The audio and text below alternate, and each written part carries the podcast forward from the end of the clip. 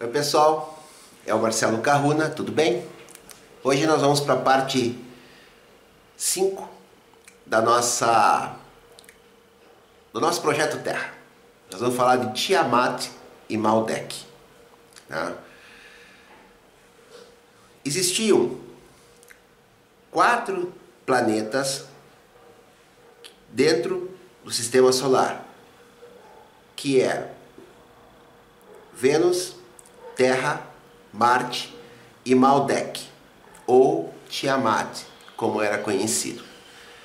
E esses quatro planetas interiores eram os planetas que estavam sendo desenvolvidos para receber as formas de vida e todo o desenvolvimento espiritual destes seres.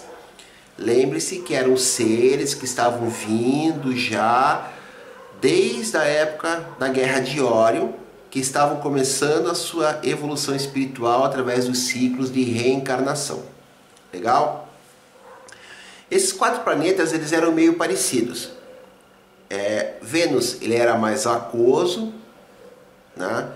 Marte ele era mais desenvolvido principalmente suas savanas, as suas selvas e toda essa estrutura é, é, terrestre, né? vamos dizer assim, dessa fauna terrestre.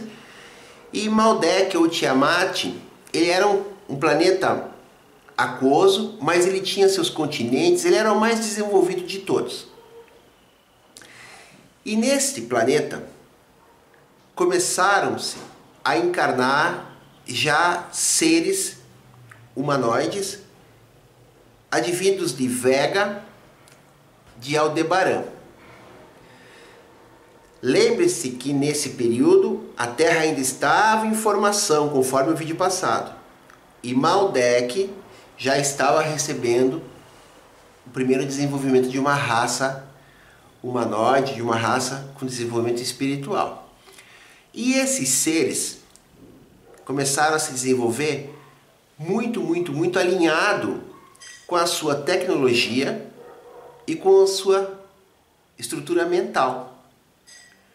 Né? Isso é mais ou menos em torno de 250 milhões de anos na nossa linha temporal. Eu não gosto muito de ficar falando a, a, a linha de tempo porque a gente começa a querer uma coisa com a outra. Então, lembre-se que tudo aconteceu ao mesmo tempo. Né? Big Bang espiritual, Big Bang material. Né? Enfim, o que, que acontece? Esse desenvolvimento mental e esse desenvolvimento tecnológico fez com que esses seres começassem a agir como eles agiram durante a Guerra de Órion. E começaram a guerrear entre eles. Começaram a usar toda a sua tecnologia, começaram a usar bombas e aí começaram a criar portais multidimensionais. Até que esses portais multidimensionais acabaram por desestabilizar Tiamat ou Maldek e esse planeta acabou entrando em colapso e explodiu. Quando esse planeta explodiu, o que, que aconteceu? Algumas luas de Saturno foram afetadas. Os cientistas dizem agora que os anéis de Saturno são formados por uma lua que pode ter explodido em determinado momento da história de Saturno e por água. Lembrem-se que Maldek era um planeta aquoso, mas que tinha bastante continente também. Era um planeta muito parecido com o que é a Terra hoje. Então, parte desta água de Maldek e da sua explosão afetou luas de Saturno, explodindo uma lua de Saturno, levando água para Saturno, levando água para o planeta Terra movimentando, inclusive, essa, algumas luzes de Saturno que foram parar no final do nosso sistema solar, no, na parte externa, né? Uma dessas luas, inclusive, dizem que Plutão e que Ceres são luas que eram de Saturno, né? que estão agora, então, Plutão, Ceres, que são aqueles planetas nanicos, né? Enfim. E uma lua de Júpiter com essa transformação toda, acabou também sendo afetada e foi jogada para a parte interna do sistema solar, que é Mercúrio hoje. Nessa mesma época, com toda essa movimentação, o que, que aconteceu? Essa explosão gerou o cinturão de Órios, cinturão de Órios não, desculpa, o cinturão de asteroides interno, que é o cinturão de Ceres, é que é tanto óleo na minha cabeça que acabei confundindo. E empurrou a Terra 3 a 5 milhões de quilômetros para mais perto do Sol, tirando ela da sua órbita original para a órbita que estamos hoje. Né? Isso fez com que, naquele momento que a Terra estava sendo transformada, né, passou daquele clima tropical, como eu falei no vídeo anterior, para um clima árido e semiárido, derretendo até as calotas polares e tudo mais. Isso fez com que desse início a grande é, era dos sauros, dos dinossauros. Né? E depois vai acontecer no próximo vídeo que a gente vai falar como que esses dinossauros foram extintos também. Essa é a história de Tiamat e Maldek. Para reforçar a nossa linha de estudo, para reforçar os nossos estudos, lembro mais uma vez, é importante fazer pesquisa. Você vai encontrar parte dessa história no livro de Urântia, da formação do planeta Terra da formação do sistema solar. Dá para pesquisar no livro de Urântia, porque é um livro muito grande, mas vocês conseguem pesquisar isso. Outra fonte bacana de estudo para pesquisa, eu até anotei o nome aqui, é de um russo chamado Nikolai Roerich.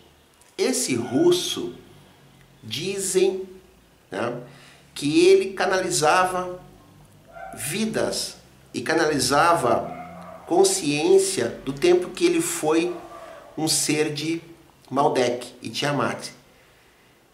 E ele trazia alguns aspectos. Inclusive ele desenhava a cidade de Shambhala, bem como ela era. Ele foi o criador da bandeira da paz. Esse russo, ele, como outros seres que foram encarnando ali na região da Rússia, nos países nórdicos, fazem parte de boa parte daqueles seres de Maldek e Tiamat que estão encarando aqui na Terra e que vieram com essa ideia de paz, que estavam envolvidos nos conflitos bélicos, que simplesmente estavam no meio da confusão e enfim, né? Outra fonte também bacana de estudo, então vamos lá, Nikolai Herrich é uma fonte. A outra fonte é um escritor francês chamado Anton Parks. Esse cara é muito citado pelo David Parceriza, né? Então, Anton Parks tem muitas coisas legais que ele fala sobre toda essa evolução Anunnaki, sobre a Tiamat Maldek, sobre a construção e a evolução e a tecnologia espiritual. Gostaria só de abrir um parênteses aqui. Ele cita muito Zechariah Sitchin. Zechariah Sitchin foi um mercador um comerciante russo que aprendeu a falar e escrever sumério. Porque ele precisava negociar os objetos antigos, aquelas coisas todas.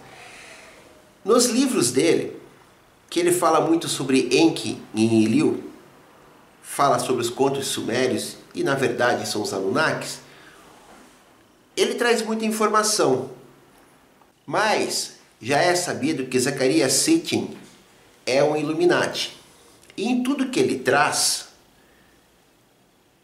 de informação, tem um pouquinho de desinformação.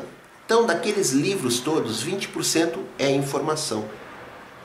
E tem muita desinformação ali. Tem os cavalos de Troia, que é para a gente justamente se pegar numa história fantasiosa de controle. Então tenham cuidado com algumas leituras Sempre questionem, sempre duvidem, duvidem do que eu estou falando. Eu passo as informações para vocês irem buscar as pesquisas e para que vocês também tenham os seus próprios entendimentos. A ideia minha é que vocês entendam um pouco do que foi a história de tudo isso. Legal, pessoal? Espero que estejam gostando dessa história toda do Projeto Terra. Se inscrevam no canal, compartilhem, divulguem. É isso, pessoal. Mahalo no Iloa.